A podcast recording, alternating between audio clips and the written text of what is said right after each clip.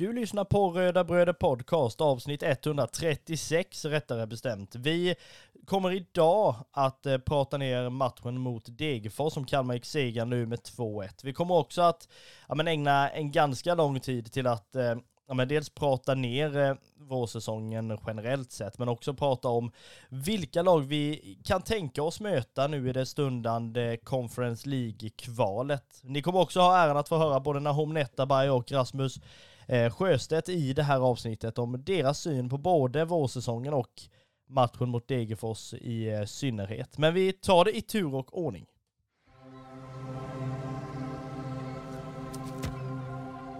Vi säger väl som vi brukar då, att vi hälsar dig som lyssnar välkomna till Röda Bröder Podcast.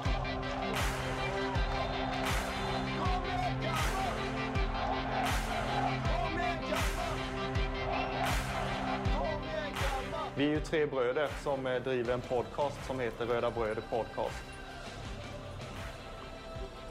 Eh, det är jag, Kristoffer Karlström, och det är min lillebror Marcus och min andra lillebror Andreas.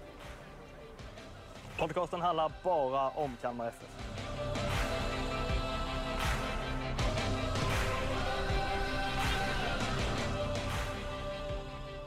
Jajamän, lite så är det faktiskt. Eh, Kristoffer på andra sidan. Vi, på den här sidan har vi sommarlov redan. Det har ni inte på din sida.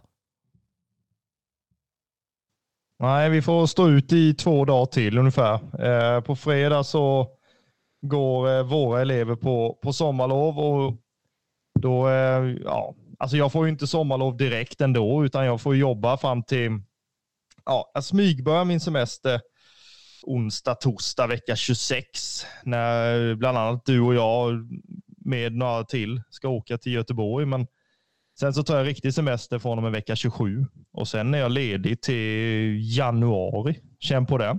Ja, men det är ju inte beroende på att du, du är ledig, höll jag på att säga. Du lär ju vara ledig fram till Ja, det höll jag på att säga. Ja, du lär ju inte vara ledig överhuvudtaget med tanke på att du är pappaledig.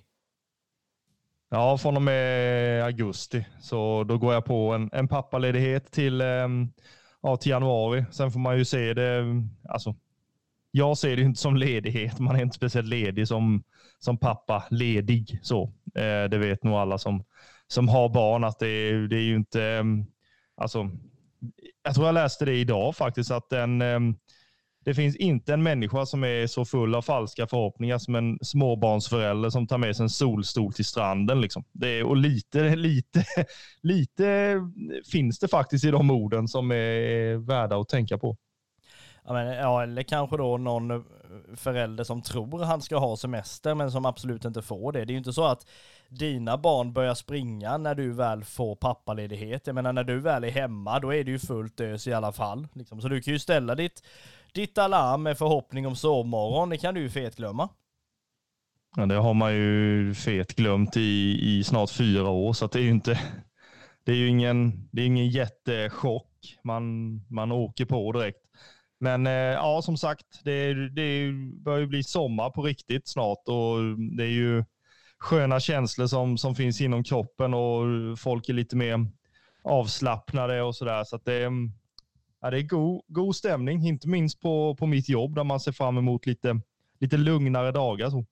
Ja, men det, det kan jag väl absolut hålla med om. Grejen är väl så här att, alltså är det några som har, ja nu höll jag på att säga sommarlov, det har de ju inte riktigt, men det är ju liksom matchledigt är det i alla fall och det är ju vårt älskade Kalmar FF efter att man vann mot Degerfors nu eh, under under lördagen med, eh, med eh, 2-1. Det var ju en match som ändå satt hårt inne då och som kanske ja, men gör att de förtjänar i alla fall en veckas ledighet. Man har ju sett på sociala medier en del bilder från en, en del spelare liksom där de, ja, de har det ju inte jobbigt och det ska de väl inte ha heller. De har, har väl det nog så jobbigt när de väl är i jobb, eller vad man nu säger, i träning kanske man säger mer. Ja, de har ju inte, vad ska jag säga, alltså som elitfotbollsspelare så har man ju inte speciellt många, många lediga veckor. Det är väl ungefär den här den här veckan de får nu och sen är det väl någon, någon eh, eller två veckor kanske under, ja, under vinteruppehållet. Men sen ska de ju vara i träning igen ganska omgående. Så att ja, någon semester så har ju inte, har ju inte elitfotbollsspelarna på samma sätt som vanliga dödliga arbetare. Nej, det är ju inte så att de kan åka iväg under den här veckan liksom och toksmälla liksom alla bufféer som finns på alla all inclusive hotell, komma tillbaka som D.D. Andersson. Det går det ju liksom inte. Då, då är de ju eh, rejält efter. Ja, det kan man ju säga. Så länge, så länge de gör lika många mål som D.D. Andersson gjorde så är man väl lite ursäktad. Men ah, inte i dagens, i dagens Kalmar FF så då finns det inte en chans att man kan ha en chans till att, att få speltid på det viset. Nej, då lär man både springa runt och ifrån den spelen om inte annat. Vi går väl in på eh, matchen i sig då. Eh, idag har vi ju bara en match att prata om eftersom att vi inte har någon, någon match direkt att prata upp. Det kommer ju närmare sen. Eh, närmare nästa match helt enkelt. Men vi tar väl eh, lite smått då, så här Kalmar-Degerfors, eh, eftersom att det var de vi mötte då höll jag på att säga. Man kommer väl ut väldigt bra om vi ska börja där. Det var ju, jag tillbringade i alla fall första halvlek nere vid sidlinjen. Eh, dels fotade en hel del av spelarna. Eh, fick också till väldigt fina, dels eh, videosekvenser och eh, alltså bilder på sydostkurvan med liksom. Jag tycker att alltså de förtjänar all form av ljus på sig liksom. Och då naturligtvis kan man göra en insats med tanke på de förutsättningarna vi har så tycker jag absolut man inte bara behöver ta chansen att eh, ja, men, se till att spelarna syns utan även de som faktiskt gör jobbet på sydostkurvan.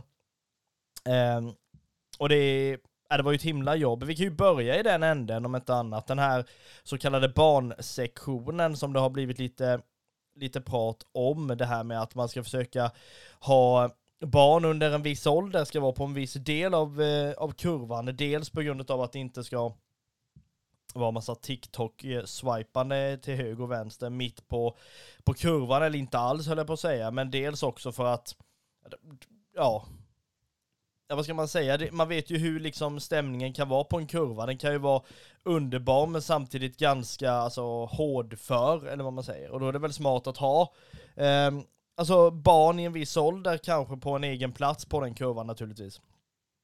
Ja, alltså där kan de, om jag bara får avbryta lite, så, så är det ju så att alltså det första jag tänker på som kanske är, som är förälder så, Alltså, jag skulle nog inte sätta mina barn där när det är ett eh, målras i 92. Liksom. Det, då är det inte säkert för, ja, för barn helt enkelt, eh, säkerhetsmässigt. Utan då är det ju, alltså jag tycker det är en klok idé att man har den här eh, barnsektionen på, på kurvan och jag tycker att det blev ett, Alltså jag satt ju på press då och jag såg ju, alltså man har ju underbar överblick över hela arenan och hela matchen och alltihopa där. Och och, och då tyckte jag att jag såg en ganska fin alltså connection mellan stora kurvan och den här lilla klicken då som det var med, med de här barnen då som, blev, ja, som utgjorde den sektionen helt enkelt.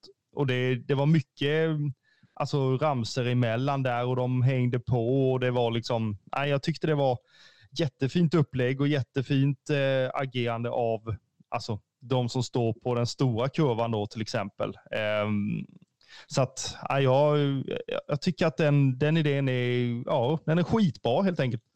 Ja men den är ju det och det, det jag måste ge extra cred för till de som då ska ha cred. Jag tänker att jag nämner ingen specifik så har jag inte glömt någon heller. Men jag tänker att de som ska ha, eller det de ska ha cred för om jag säger så, det är väl just det att, att man eh, har behållit den här liksom delen av sektionen i, inom sektionen så att det inte blir det här att, ja men som vi har sett andra lag som har gjort att, okej okay, vi vill inte ha en viss ålder på de som är på kurvan eller på, eh, på ståplats eller sådär och då flyttar vi dem till en annan sektion. Vissa sätter dem i ett hörn, vissa sätter dem uppe på, ja, någon an, helt annanstans liksom, långt från den här sektionen. Och det jag kan tycka då, som är väldigt bra, det är ju dels då att man har behållit dem på sektionen men gett dem en del av den istället. Alltså jag tror du fattar vad jag menar. Just för att man vill ju behålla dem på, på sektionen och behålla liksom tillväxten på eh, ståplats naturligtvis. Och då har man ju gjort det grymt bra. Att man, ja men, de går ingen annanstans. De är, de är där fast inte mitt i där. Liksom. Vi skiter i det. Jag tror folk fattade ungefär vad jag ville komma fram till. Eh, men eh, precis som du säger, en väldigt bra connection, väldigt alltså, bra stämning rakt igenom. Det är ju ändå Alltså så att man har vuxit, alltså både eh, verbalt, visuellt, men också liksom storleksmässigt. Och det, det tycker jag märks på något sätt. Och nej, vä väldigt roligt men Man är ju där nere. Eller dels sitter man ju på press ibland, men sen är man ju när man är nere vid planen med. Liksom man, man förstår ju att spelarna känner, känner liksom ja vad ska man säga, det här extra stödet som de alltid berättar för oss om i intervjuer och så vidare. Nu förstår man ju på riktigt vad de menar. För det blir ju en helt annan känsla nere precis vid liksom inneplan.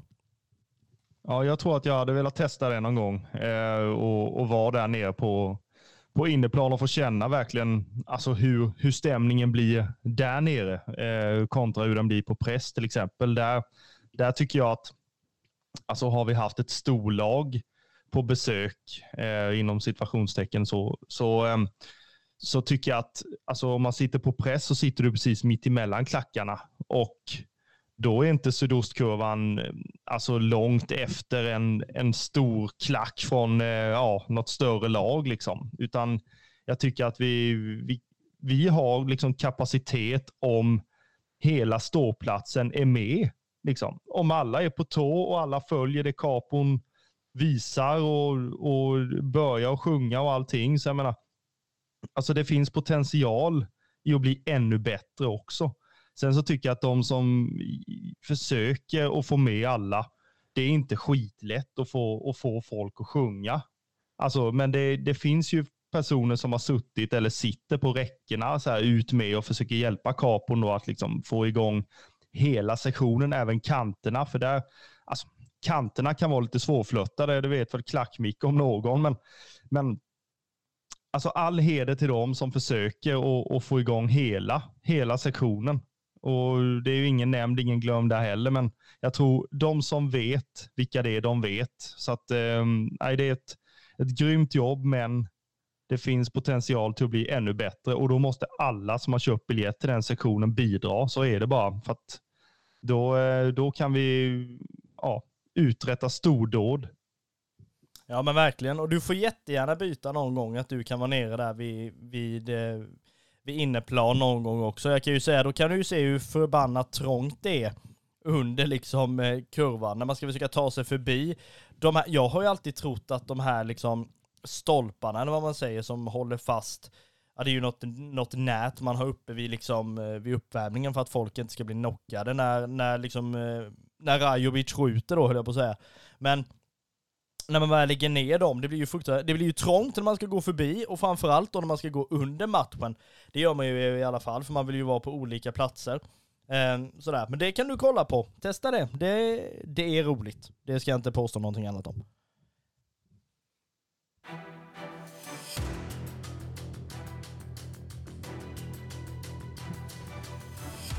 Vi skiter väl lite i läktarna och så vidare och så fokuserar vi på matchen istället. Vi hade ju inför matchen då eh, men lite tankar kring vad vi kunde vänta oss för, för typ av Degerfors då i den här matchen. Skulle det vara revanschsuget lag? Skulle det vara så att de fortfarande var skakiga efter senaste matchen när de förlorade mot Malmö?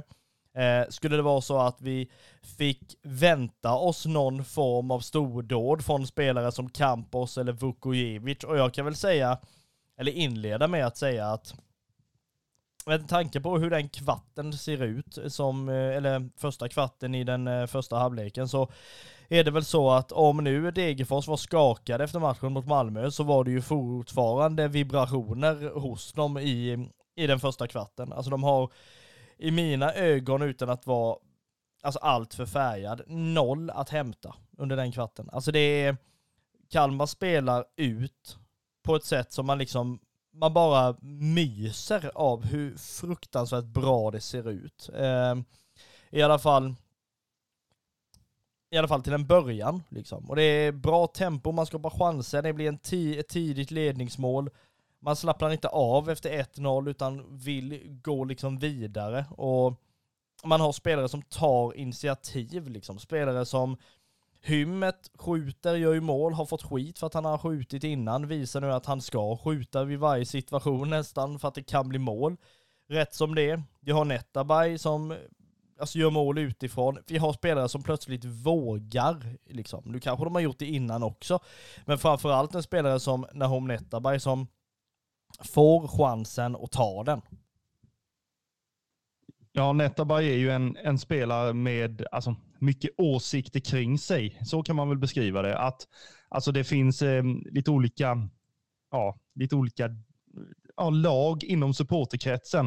Eh, en del som tycker att Netabay ska tokbänkas varje match och en del som tycker att alltså, han ska spela för att han gör så pass mycket nytta i det spelet som inte syns. Alltså, han löper ju något så kopiöst alltså, i matcherna, både offensivt och defensivt. Han skapar ytor. Han, alltså, han har ju en bra passningsfot och bra teknik och han har bra, alltså, bra driv med bollen. Sådär. Och, och vi vet att att han kan skjuta också, vilket han visade nu då sist att utifrån så är han, så är han ett hot också med sin avslutsfot. Ehm, och jag menar, alltså jag står ju på den planhalvan som tycker att han ska spela givetvis. Ehm, men det är klart att alltså Netabay, han har ganska höga toppar. Det ser vi ju i, i denna matchen, till exempel i den första halvleken så är Netabay riktigt bra. Sen så kommer det en dipp för hela laget egentligen efter de gör sitt 2-1 mål. Och då så märker man att, ja, alltså Netabay, han sticker väl inte ut så jättemycket, alltså bättre än någon annan eller sämre än någon annan egentligen. Men i, i vissa matcher så har han ju stått för kanske ja, det är något bolltapp här och där. Det är några felpass här och där. Men alltså en spelare som vågar. Alltså han kommer ju misslyckas några gånger, men han kommer ju fortfarande våga och fortfarande alltså tro på det. Jag menar, alltså kolla bara på vissa spelare som Alltså de kanske fått skit i början av sin karriär för att de dribblade för mycket eller för att de sköt för mycket. Men, men kolla senare i karriären då, då är de ju alltså, dribbles på väldigt hög nivå eller avslutar på väldigt hög nivå. Så att, alltså, kort sagt så jag tycker att Netabay ska, ska spela. Sen eh, om han ska starta eller om han ska hoppa in, det, det är ju en helt annan fråga. Men, men eh, jag står ju inte på den planhalvan som tycker att han ska tokbänkas och är, är värdelös. Absolut inte. Nej, alltså det tycker inte jag heller. Eh, och det, jag kan hålla med dig där om att det är liksom två led i i, eller bland, ja det är inte bara från Kalmar FF-supportrar, det är ju från supportrar till, till de flesta lagen, att man har, hittar ju alltid någonting att klaga på. I, alltså spelar vi runt och har jävla bollinnehav och liksom spelar väldigt fint passningsspel och håller i, och så skapar vi liksom ja, tre, fyra målchanser eller kanske så här hyfsade skott under hela matchen.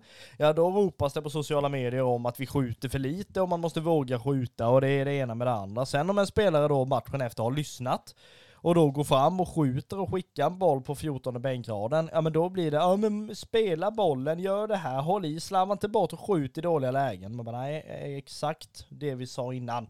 Um, nej men så väldigt så här delat liksom på två led och jag menar Netabay gör, alltså dels så är det ju som du säger, han är ju som alla andra spelare, det är ju liksom antingen är det bra eller är dåligt, men han liksom gör en väldigt bra första halvlek och liksom presterar Alltså på ett sätt som jag anser är godkänt. Det är klart att, alltså han tar ju ändå chansen att visa att han ska vara med och konkurrera och det kan man väl ändå tycka, alltså räcker fullt ut. Att liksom det är klart att alla spelare Eh, alltså presterar ju inte på topp vid varje match, men det är klart att man ska ändå visa på någonstans att man är där. Börjar du liksom slappna av istället, eller antingen tjurar ihop för att du inte startar, eller att du då alltså känner dig för bekväm eller för säker på din på din startplats så att du istället blir, ja men loj istället, då är ju det en varningssignal istället. Ja, jag vet inte om det kanske var en liten fördel, alltså att han var avstängd någon match där ju. Eh, och, och inte spelade i, ja vilken match det nu var i. Det var matchen innan AIK i alla fall tror jag. Eh, men eh, ja, som sagt så, så tycker jag att han, han, han, visar ju då att han ska vara med och spela, givetvis, och, och starta matcherna. Och alltså det finns ju en liten fara med att bli avstängd eller vara skadad. Det är ju att någon annan kan kliva in och göra det ännu bättre än vad du har gjort. Och Netabay måste ju in och visa rätt omgående redan i matchen mot AIK och sen matchen nu då mot Degerfors att alltså den här avstängningen ska inte göra att jag inte får spela. Utan jag måste ju in och visa direkt, pang bom, jag ska spela, jag avslutar, jag gör mål mot Degerfors. Så att det, Netabay ska givetvis, givetvis spela, det, det tycker jag ju.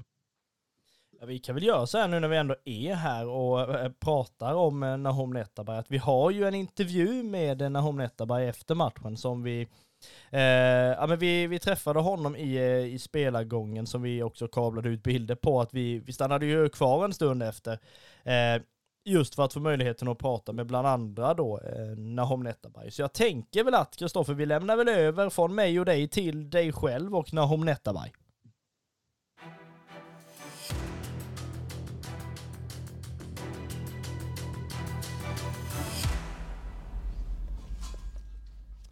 Eh, Röda bröder på plats efter matchen mot Degerfors. Vi står här med Nahom Netabay. Ehm, 1-1 mot eh, AIK borta på Friends först och främst. Eh, vad hade ni jobbat med inför matchen mot Degerfors?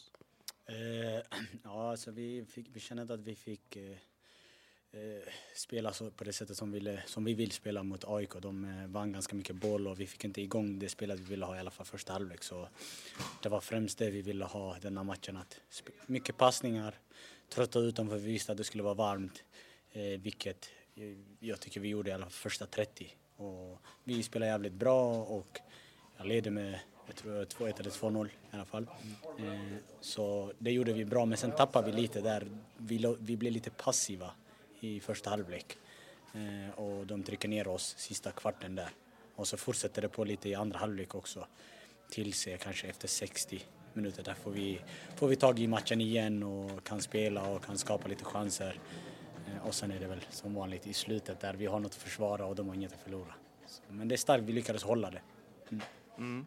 Eh, du inledde ju målskyttet. Eh, hur, hur mycket betyder det? Det är, väl, det är väl alltid gött att ta ledningen i matcherna för det brukar jag alltid, det, det brukar ge självförtroende och och utdelning på något, man, man gör något bra liksom och så kan man fortsätta. Så det är alltid gött att göra mål. Eh, som du säger så kändes det som att när de gör sitt 2-1 mål så känns det som att det blir någon skiftning i spelet. Eh, går det att sätta fingret på vad som händer? Men det är väl som man säger, eh, mål kan förändra matcher. Eh, så det är samma som när vi gör 1-0, 2-0 så fortsätter vi att trycka ner dem. Så, så får de in 2-1 från ingenstans och då då blir vi kanske lite, lite rädda tror jag. Och, och de får lite energi. Så det är, ganska, det är väl något mentalt där kanske man ska jobba på. Så att när lagen gör mål så att man inte känner ah, jobbigt utan fortsätta. Det är något vi behöver jobba på. Tycker jag. Eh, hur summerar du din egen insats idag? Eh, ja men det kändes bra. Eh, det är väl eh, det är, liksom, det är väl lite som laget och jag känner att jag är jag bidrar ganska mycket där första 30 med rörelse och allt och, och det kändes bra och mål. Eh, och så försvinner man lite där eh, kvarten innan halvlek. Eh, utöver det så kändes det jävligt bra. Det gjorde det. Mm. Eh, hur ser du på att eh, ni går på ja, vad ska jag säga, sommarledighet någon vecka eh, med en poäng mer än förra året vid samma tidpunkt? Hur mycket betyder det för laget? Ja, det, det, visste inte jag faktiskt, men det är väl, det är väl jävligt bra skulle jag säga med, med tanke på med, med allt vad det innebär. Eh, ny tränare, nya spelare och allt. Eh, så det är, det är väl jävligt bra. Vi kan väl fortsätta bygga på det eh, med, med det vi har, det som kommer också med Europa och allt. Så det, det är väl jävligt bra. Gött. Mm. Mm. Hur mycket ser du fram emot det här Europaspelet som, som väntar i, i augusti?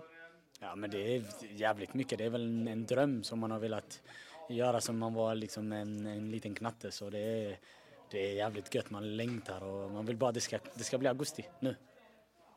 Eh, ni går ju på någon veckas ledighet i alla fall. Eh, vad, vad väntar för dig under den ledigheten? Um, ja, det är en vecka, det är inte så jättelänge så det blir eh, hem till familjen till Kristianstad först och så till tjejens familj i Stockholm. Man får ta det lugnt och lämna fotbollen lite grann. Mm. Så det är det som väntar. Hur, hur taggad är du på att vara tillbaka sen då efter den veckan tror du? Jag är jävligt taggad. Vi har ju, vi har ju mycket som väntar så det, det är liksom samtidigt som man vill ha lite vila så är man ändå någonstans, fan man vill att, man vill att det ska bli augusti så att man kan börja spela igen. Eh, lite drygt 5600 tror jag idag på läktarna. Eh, Sydostkurvan var, var slutsåld som vanligt höll jag på att säga, eh, med ett magiskt tryck. Hur, hur mycket betyder det för er att, att få spela inför dem? Ja, det betyder jättemycket. De, de hjälper oss mycket mer än vad, vad man kan tro. Liksom. De, eh, det, det stödet när de sjunger och skriker och allt och hejar på oss, det, det ger oss energi bara att man vill ge dem, man vill ge dem mer och mer och mer. Eh, så det, det, det är man jättetacksam för. Mm. Eh, stort tack Nahom och ha en skön ledighet så ses vi igen sen. Ja men det gör vi, tack så mycket. Tack.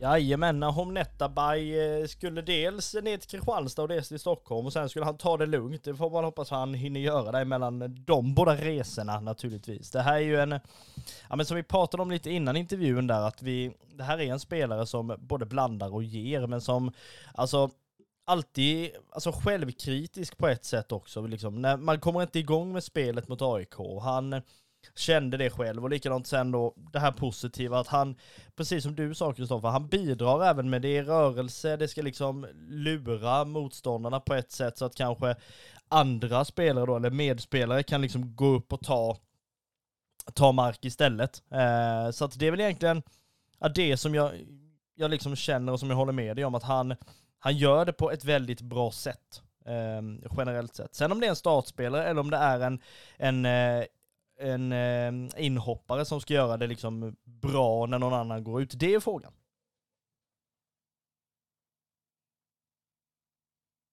Ja, så är det ju verkligen. Eh, och eh, men, som jag sa innan, eh, förlåt om jag låter tjatig, men eh, jag tycker att han ska, att han ska spela oavsett. Liksom. Eh, antingen från start eller, eller hoppa in. Helst så, så kanske man skulle tycka att han ska, att han ska starta med, med de kvaliteterna han har och sen att man släpper in någon i, i andra halvlek eller i slutet istället. Ehm, men alltså, det är alltid kul att, att prata med Nahom. Eh, jag tycker att han, han tar alltid sig tid och, och prata med oss till exempel. Jag tycker att han tar sig tid att prata med andra supportrar också. Ehm, så att, och, och bidrar väldigt mycket till, till eh, att spelarna är så tillgängliga som de är och även så bra människor som de är också vid sidan av vid sidan av planen. Det finns ju många spelare som, som tar sig tid för, för både oss men också andra supportrar och, och lite sådär. Och när de är ute i skolorna och sånt där också så ser man ju det. Så att, nej, det, Nahom är en, eh, en toppenkille. Ja men grejen är ju så här, det kan vi ändå säga att alltså när det handlar om, höll på att säga, riktiga medier, för nu ska vi inte sitta på någon jävla hög häst här och tro att vi är någonting, men jag bara menar att spelarna har ju krav på sig att göra media. Liksom, det är ju så, för de måste ju nå ut eh, och så vidare. Och det är klart att går liksom Kalle Holst eller Henrik Andersson ner i eh, i omklädningsrummet och så säger de Janna om du ska träffa Olof Lund på Fotbollskanalen, då mm, måste han typ gå ut. Eller om Discovery ska prata, det är klart. Men att, att de går in och så säger de Anaholm, eller vem det nu är, du ska träffa Kristoffer, eller du ska träffa Marcus på Röda Bröder. De hade ju lika gärna kunnat eh, nej och sen gått därifrån, för det är ju inget krav. Liksom. Men de, de ger ju sig ändå till oss på ett sånt sätt och ger ju sig själva till supportarna genom att de ställer ju upp liksom. Det och det är ju det som på något sätt, alltså vi visar hur engagerade de är och hur stort hjärta det är i den här föreningen och hos de här liksom, alltså spelarna också, att man vill så pass mycket och man vill vara ett ihop med ja, men, supportarna och göra föreningen tillsammans ju.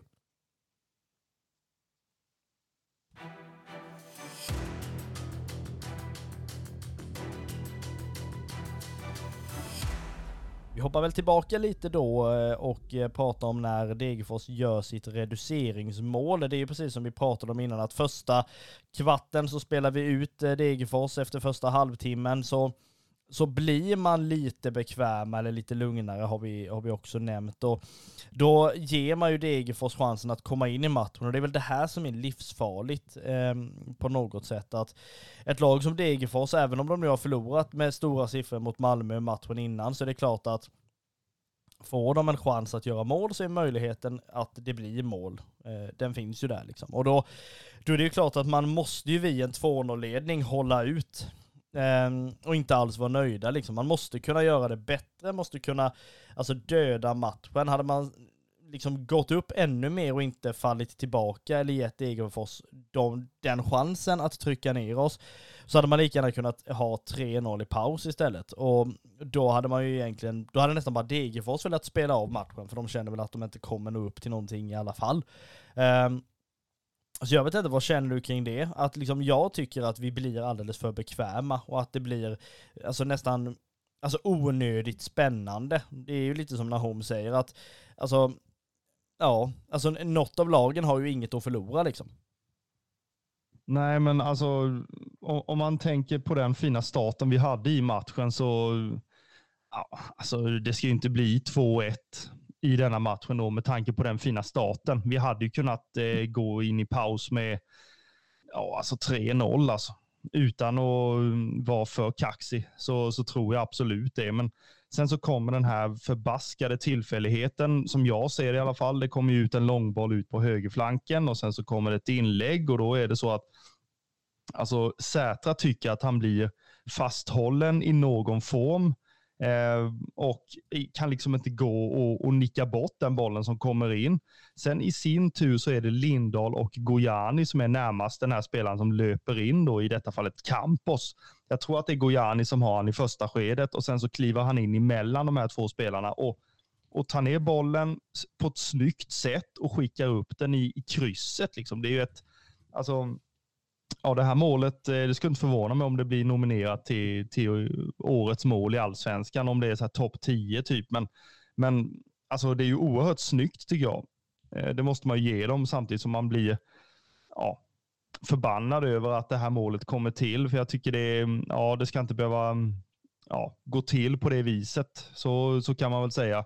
Sen efter det så tycker jag ju fortfarande att det är en liten, eller det är en dipp i matchen som sker. Att man, ja, det kan ju vara att eh, till exempel de har den här Sirius-matchen i huvudet. De har Brommapojkarna-matchen i huvudet. Att släpper man in motståndarna i matchen som man, som man gjorde i de två mötena, så det är klart att då sätter det sig i huvudet att ja, alltså litar vi på detta till 100 procent och då backar man kanske istället för att, att spela ut eh, på det sättet man gjorde i, i början av den första halvleken. Ja men det är klart att det gör det. Eh, någonstans så har man matchen mot Sirius i bakhuvudet. Också då matchen mot BP där, man, där liksom ingenting stämmer i princip och sen så åker man därifrån med en förlust. Nu kändes det väl inte som, som att man liksom var på väg mot en förlust i den här matchen. Men det är klart att när de gör 2-1 och de gör det på det sättet som som målet kommer till, så är det klart att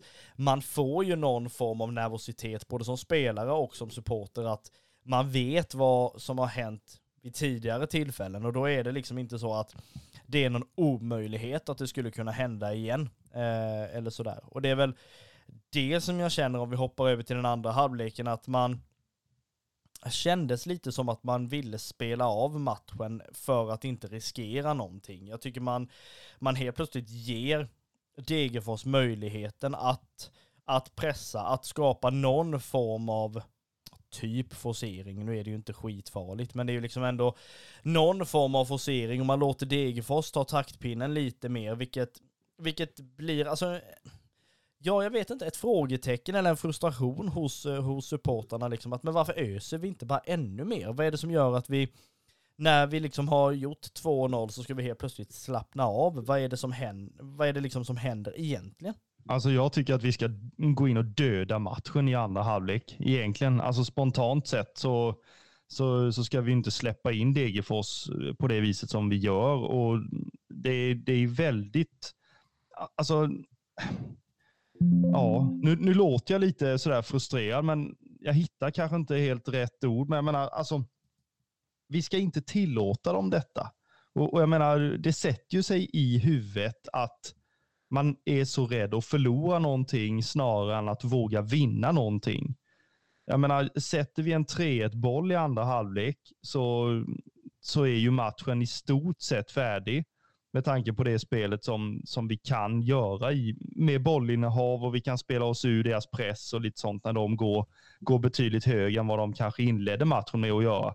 Men så jag tycker att nej, det, det hade inte behövt att, att bli så spännande att vi är tvungna att slänga in Elias Olsson i slutet och, och stå där med fembackslinje och, och, eh, och bara måtta bort eh, inlägg efter inlägg. Så. Det, det blir ju inte skitfarligt egentligen, men, men alltså, tendenserna eller, ja, till att det skulle bli det alltså förr eller senare så får ju det forcerande laget alltså minst en chans i slutet. Ehm, och, och, det vill man ju verkligen inte riskera. Så att jag tycker att vi, vi skulle ha vågat lite mer i, ehm, alltså, speciellt i den andra halvleken när jag tycker att alltså, det handlar mer om att försvara än, än om att anfalla.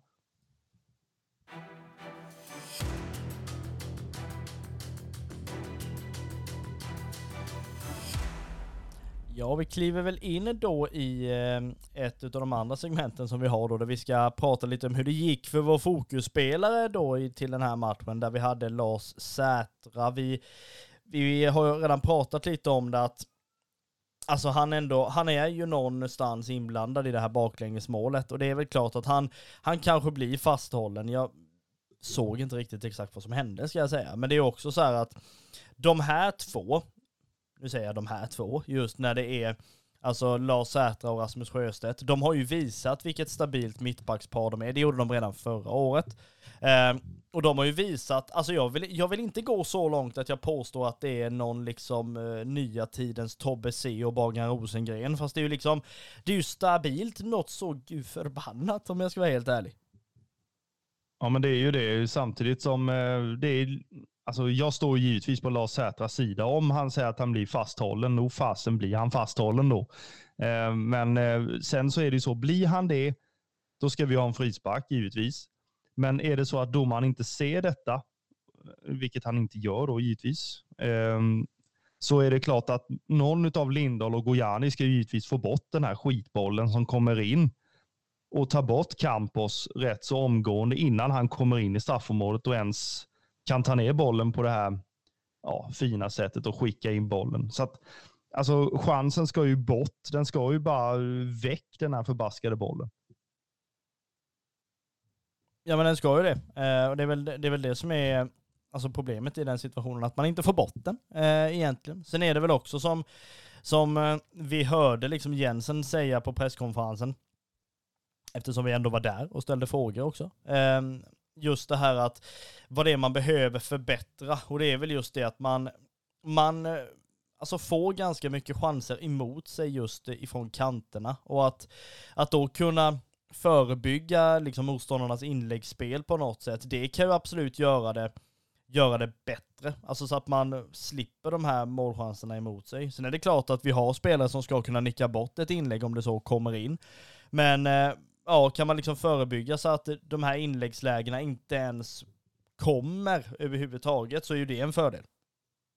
Sen om vi fokuserar återigen på Lars Sätra så, så tycker jag att i övrigt så gör han ju en, en fin match. Det är ju inte så att eh, alltså man ska hänga honom här nu för att han blir eh, alltså fasthållen och det åker in ett baklängesmål. Det är inte det jag säger, men, men jag tycker att han gör en stabil match i övrigt. Ehm, och det, det, ser man ju på siffrorna också, att vi har ju bara ett insläppt mål och vi vinner matchen, så är det klart att då, ehm, då går ju de flesta spelarna av planen med, med godkända betyg. Ehm, det kan man ju lugnt säga. Så att, alltså Lars Sätra är ju, ja, tillsammans med Sjöstedt, fortfarande en av allsvenskans bästa mittbackspar. Så att, alltså, det, han är fin, Lars. Ja men det är han ju verkligen. Och hans parhäst Rasmus Sjöstedt är ju också väldigt fin. Och vi pratade med honom efter matchen också. Han, han kom ju mitt, jag vet inte om ni hörde det i intervjun med Nettaberg, det kanske inte hördes, men han kom ju mitt under intervjun faktiskt och säger det. Ska jag vara här sen? Jag bara, men fan det ska du, så stanna här nu. Så att han stannade ju också till och vi pratade ju lite med honom också då ehm, naturligtvis om dels om då matchen mot Degerfors våren, men sen också kring eh, vad han skulle göra under nu uppehållet. Och han avslöjade ju en grej som vi inte hade en aning om och inte kunde föreställa oss heller, vart han plötsligt skulle under uppehållet. Det lovade vi att vi skulle visa på Twitter. Eh, och eh, det kommer nu i denna intervjun. Här är då eh, Kristoffer och eh, La, eh, inte Lars Ertre utan Rasmus Sjöstedt.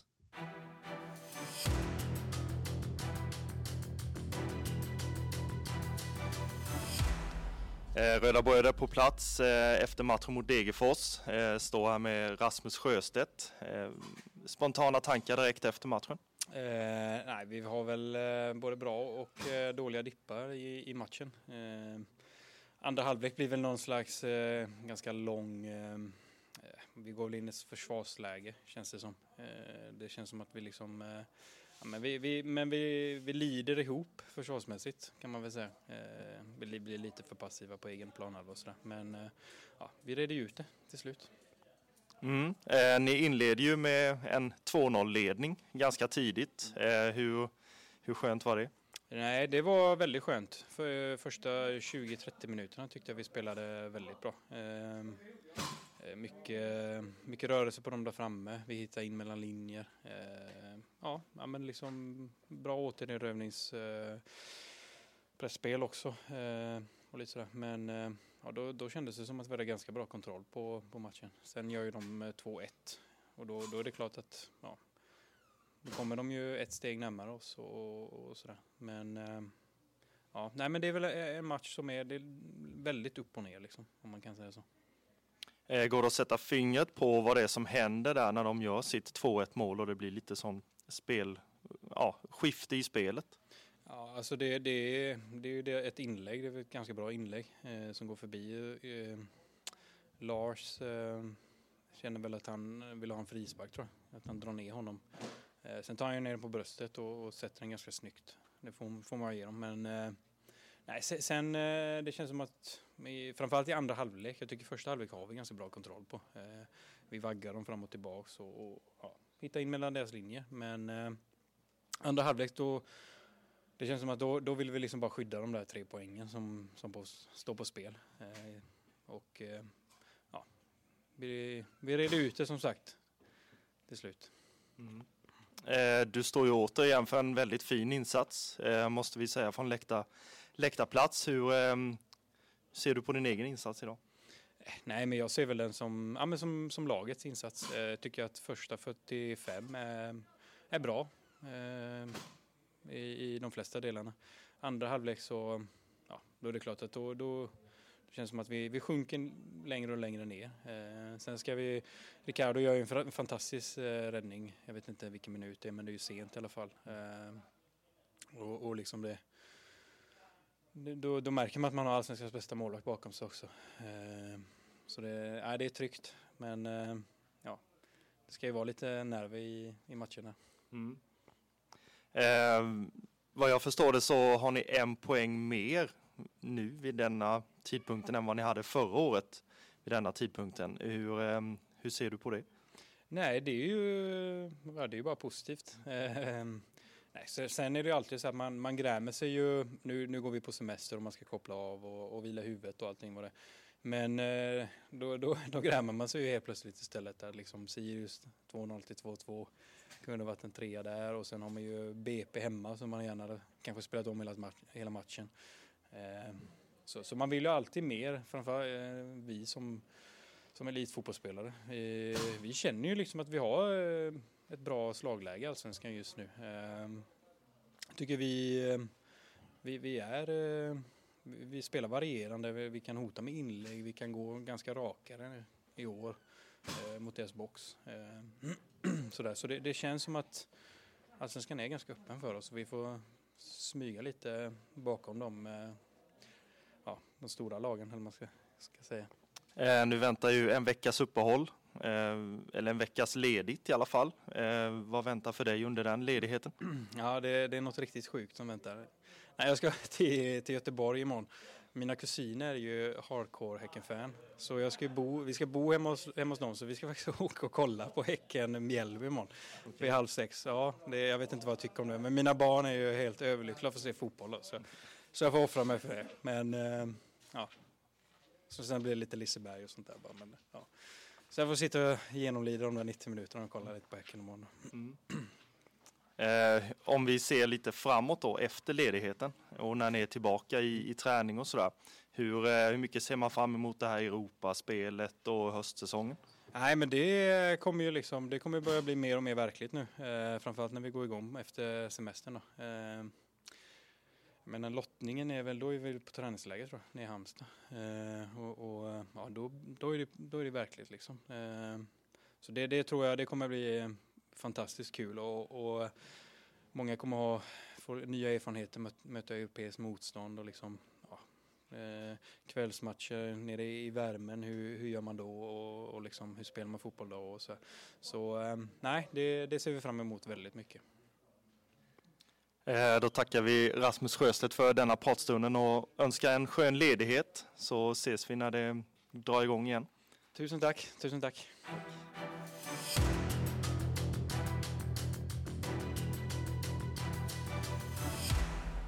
Jajamän, vi smyger med som det heter. Kalmar FF smyger igen är väl nästa, nästa upplag av någon form av eh, av bok eller föreställning. Kanske redan den som kommer efter uppehållet när vi ska möta Mjällby på bortaplan. Jag tror det är den 3 juli som vi startar igen på eh, Strandvallen. Men han är ju skön. Alltså det, det, det, det förvånar väl för fan ingen eh, när jag säger det. Men det är ju liksom det var väl liksom det där, man förväntade sig inte att han skulle tillbringa sin ledighet med att kolla Häcken och se dem vinna med 3-0. Nej, verkligen inte. Eh, och Det är lite det här som jag gillar med, med Rasmus, att eh, ja, i en intervju med honom så kan, kan det komma upp lite sådana här goa, goa historier och, och lite sådär. Så att, eh, jag tycker Rasmus Sjöstedt är en, alltså, han syns väl kanske inte så jättemycket utåt. Det är inte den spelaren som tar mest, mest plats, eller vad jag ska säga, utan han, ja, som han beskriver själv, eh, att laget gör. Liksom. Han smyger med lite där bakom och, och gör väldigt mycket nytta också. Det, det måste vi ju säga. Och oerhört trevlig utanför planen också och, och ger supportrarna det de, det de vill ha och, och sin bild av matchen och, och lite sådär. Så att, sen att han får genomlida Häcken, det, det kan vi bara beklaga då givetvis. Men vi hoppas ju att han kanske vann någonting eh, fint på något chokladhjul eller någonting på Liseberg istället då. Ja, det kan man ju absolut eh, hoppas. Det är ju så här att det är ju träningsläge då sen som han eh, pratade om nere i Halmstad. Eh, det är väl trevligt det också i och för sig. Och där ska de väl då i alla fall, ja nu sa han ju, eller han menade att de är nere på träningsläge när det är lottning. Det är väl möjligt att, att det faktiskt är så. Eh, och det blir väl också en, alltså en helt ny eh, situation för, för vissa spelare. Dels att, alltså visst även om du möter något liksom brödgäng från något, något annat land så är det klart att det kanske det är ju ändå en helt ny typ av situation. Det är ett Europaspel, det är lag som du ja, förmodligen aldrig har hört om heller, som du liksom ska möta, kanske ha total noll koll på. Um, så det är väl klart att det, det blir en helt ny situation, eh, alltså en ny erfarenhet för många av de här spelarna, så att det är klart att att det liksom, det kommer bli extremt spännande. Om inte annat så får vi ju Dels en match utomlands också, eh, vilket är roligt för oss supportrar med eh, också. Och sen ett eh, nytt lag som kommer till Guldfågeln, eh, som ska, ska få uppleva hur det är att spela på, eh, på Guldfågeln Arena inför, inför sydostkurvan. Ehm, jag hoppas ju verkligen nu att man sätter ner massa stolar eller vad som helst. Nu, ja, det måste ju vara stolar och hålla på på eh, Uefa-turneringar, men då hoppas man ju att man inte flyttar kurvan. Eh, hoppas ju jag framförallt. Sen bestämmer jag noll och ingenting, men jag bara, en önskan kan man ha.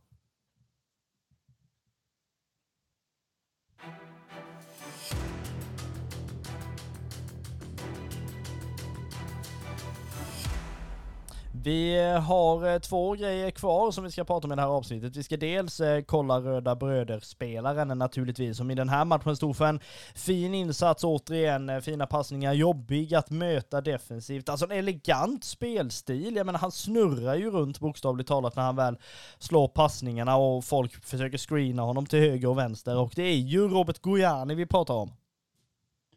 Ja, han står ju återigen då som, eh, som du sa för en fin insats. Jag tycker att han, alltså mot AIK så är han ju en av våra bästa spelare eh, och, och, i denna matchen är han också det. Så att, alltså Gojani tycker jag har hittat, hittat sin plats ordentligt i, i laget och i, i startelvan och i spelet. Han gör ju väldigt, väldigt, väldigt mycket nytta där ute. Alltså hans långbollar är ju alltså riktigt bra klass på dem och hans, eh, vad ska jag säga, eh, defensiva spel är ju, och boll, återerövringsspelet är ju också av hög klass. Jag menar, det är ju inte, det är inte någon som inte känner flåset i nacken av Gojani när man har tappat Alltså när man har vunnit bollen av honom till exempel, så då är han ju som en, som en igel i att eh, ta tillbaka bollen. Så att, ja, jag tycker han gör en, en riktigt fin insats och, och, när de försöker att komma åt honom så är han ju, alltså då tar han ju bara något steg åt sidan och sen så åker den spelaren upp på,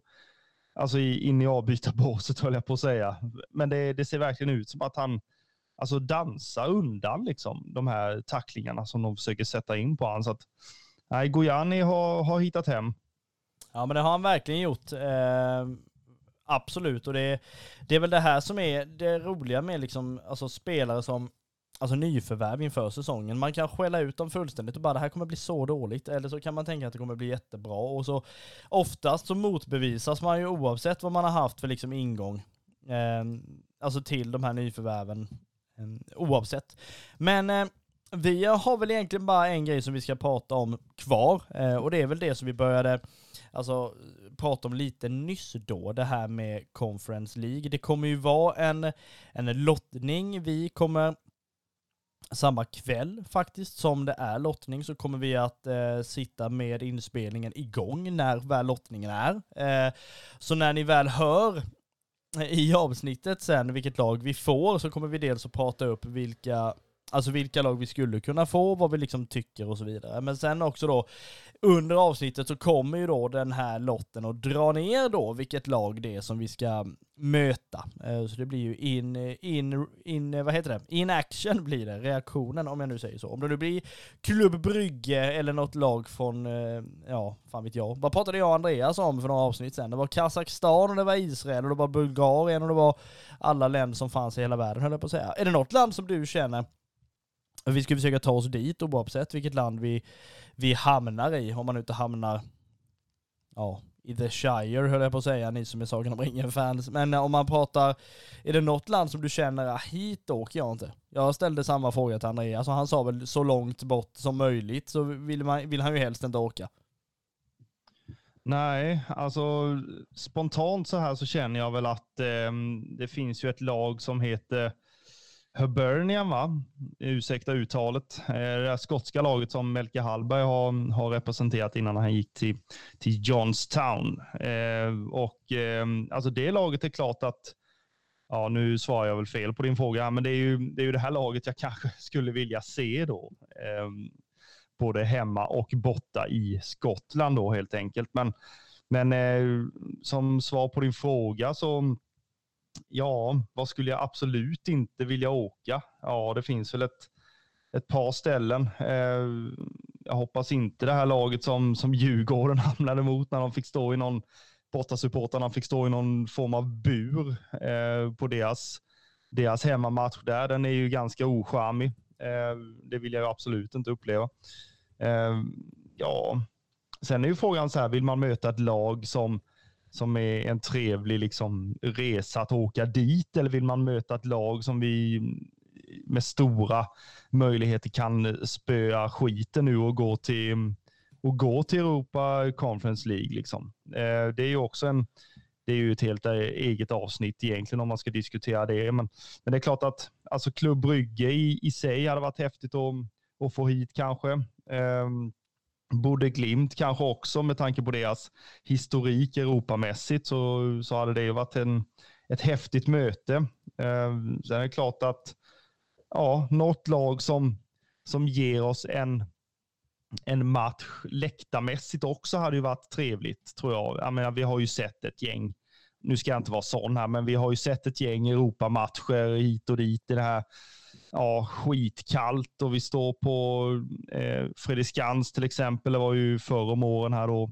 Och, och, vi möter ett lag som man bara undrar, alltså vad är det här för gäng för det första och för det andra, de var två stycken frivilliga som åkte över och, och, och tittade. Så att, jag menar, det, ska vi ha Europa så ska vi ha en, ja, Europastämning eller vad jag ska säga, då, då vill jag ha skotska motståndare då som, som kan sjunga lite till exempel. Så jag vill inte ha något lag som, ja, som, som inte kommer med, alltså som kommer med BP-antal i åskådare. Det hade ju varit för tråkigt alltså.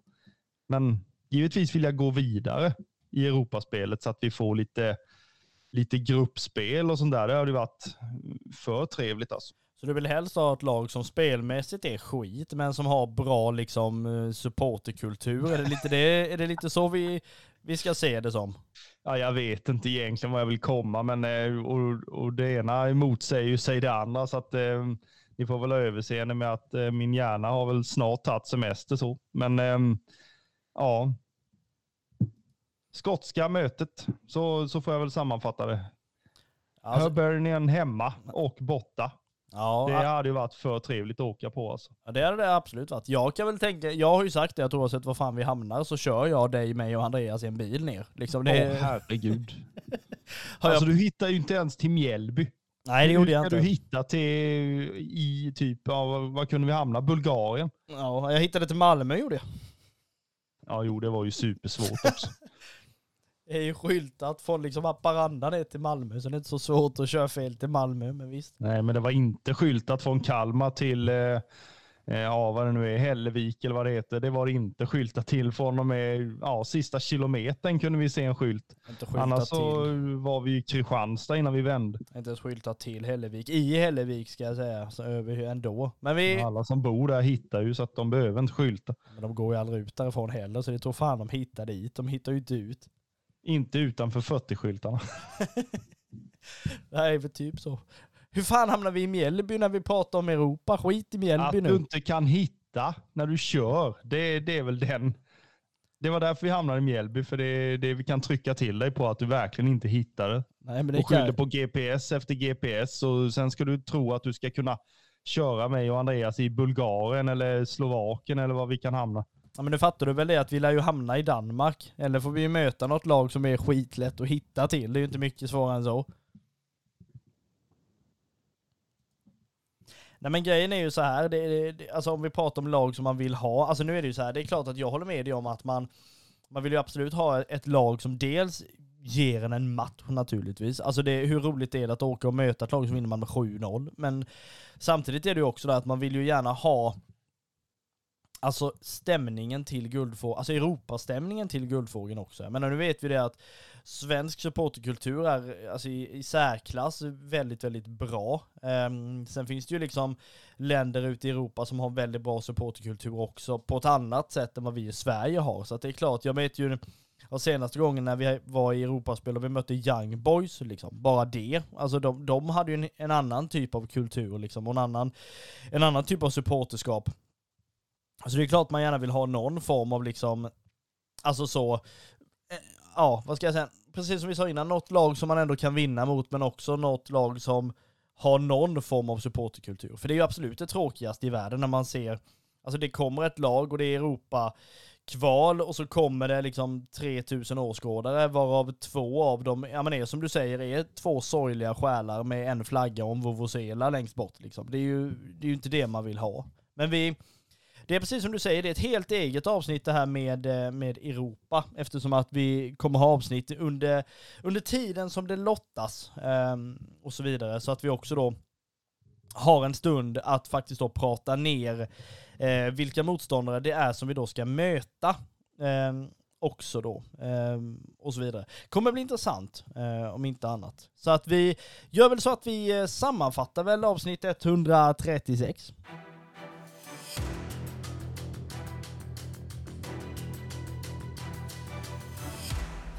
Du har lyssnat på avsnitt 136 av Bröder Bröder Podcast där eh, vi har pratat ner matchen mellan Kalmar FF och Degerfors där Kalmar FF gick segrande med 2-1 efter mål av Nahom Netabay och Dennis Hymmet. Vi har också fått höra både Nahom Netabay och Rasmus Sjöstedt om eh, hur de ser på vårsäsongen och också eh, hur de såg på själva matchen eh, mot Degerfors. Vi gör så här att vi återkommer när det är så att vi eh, faktiskt är mitt i lottning. Eh, ni kommer ju höra det efter lottningen, men inspelningen kommer ha varit från när lottningen äger rum. Och eh, tills dess så hoppas vi att ni eh, Hitta oss upp på våra sociala medier som är eh, dels då på Instagram och på Twitter. Vi är Röda Bröder Podcast, vi är en supporter på de Smålands stolthet.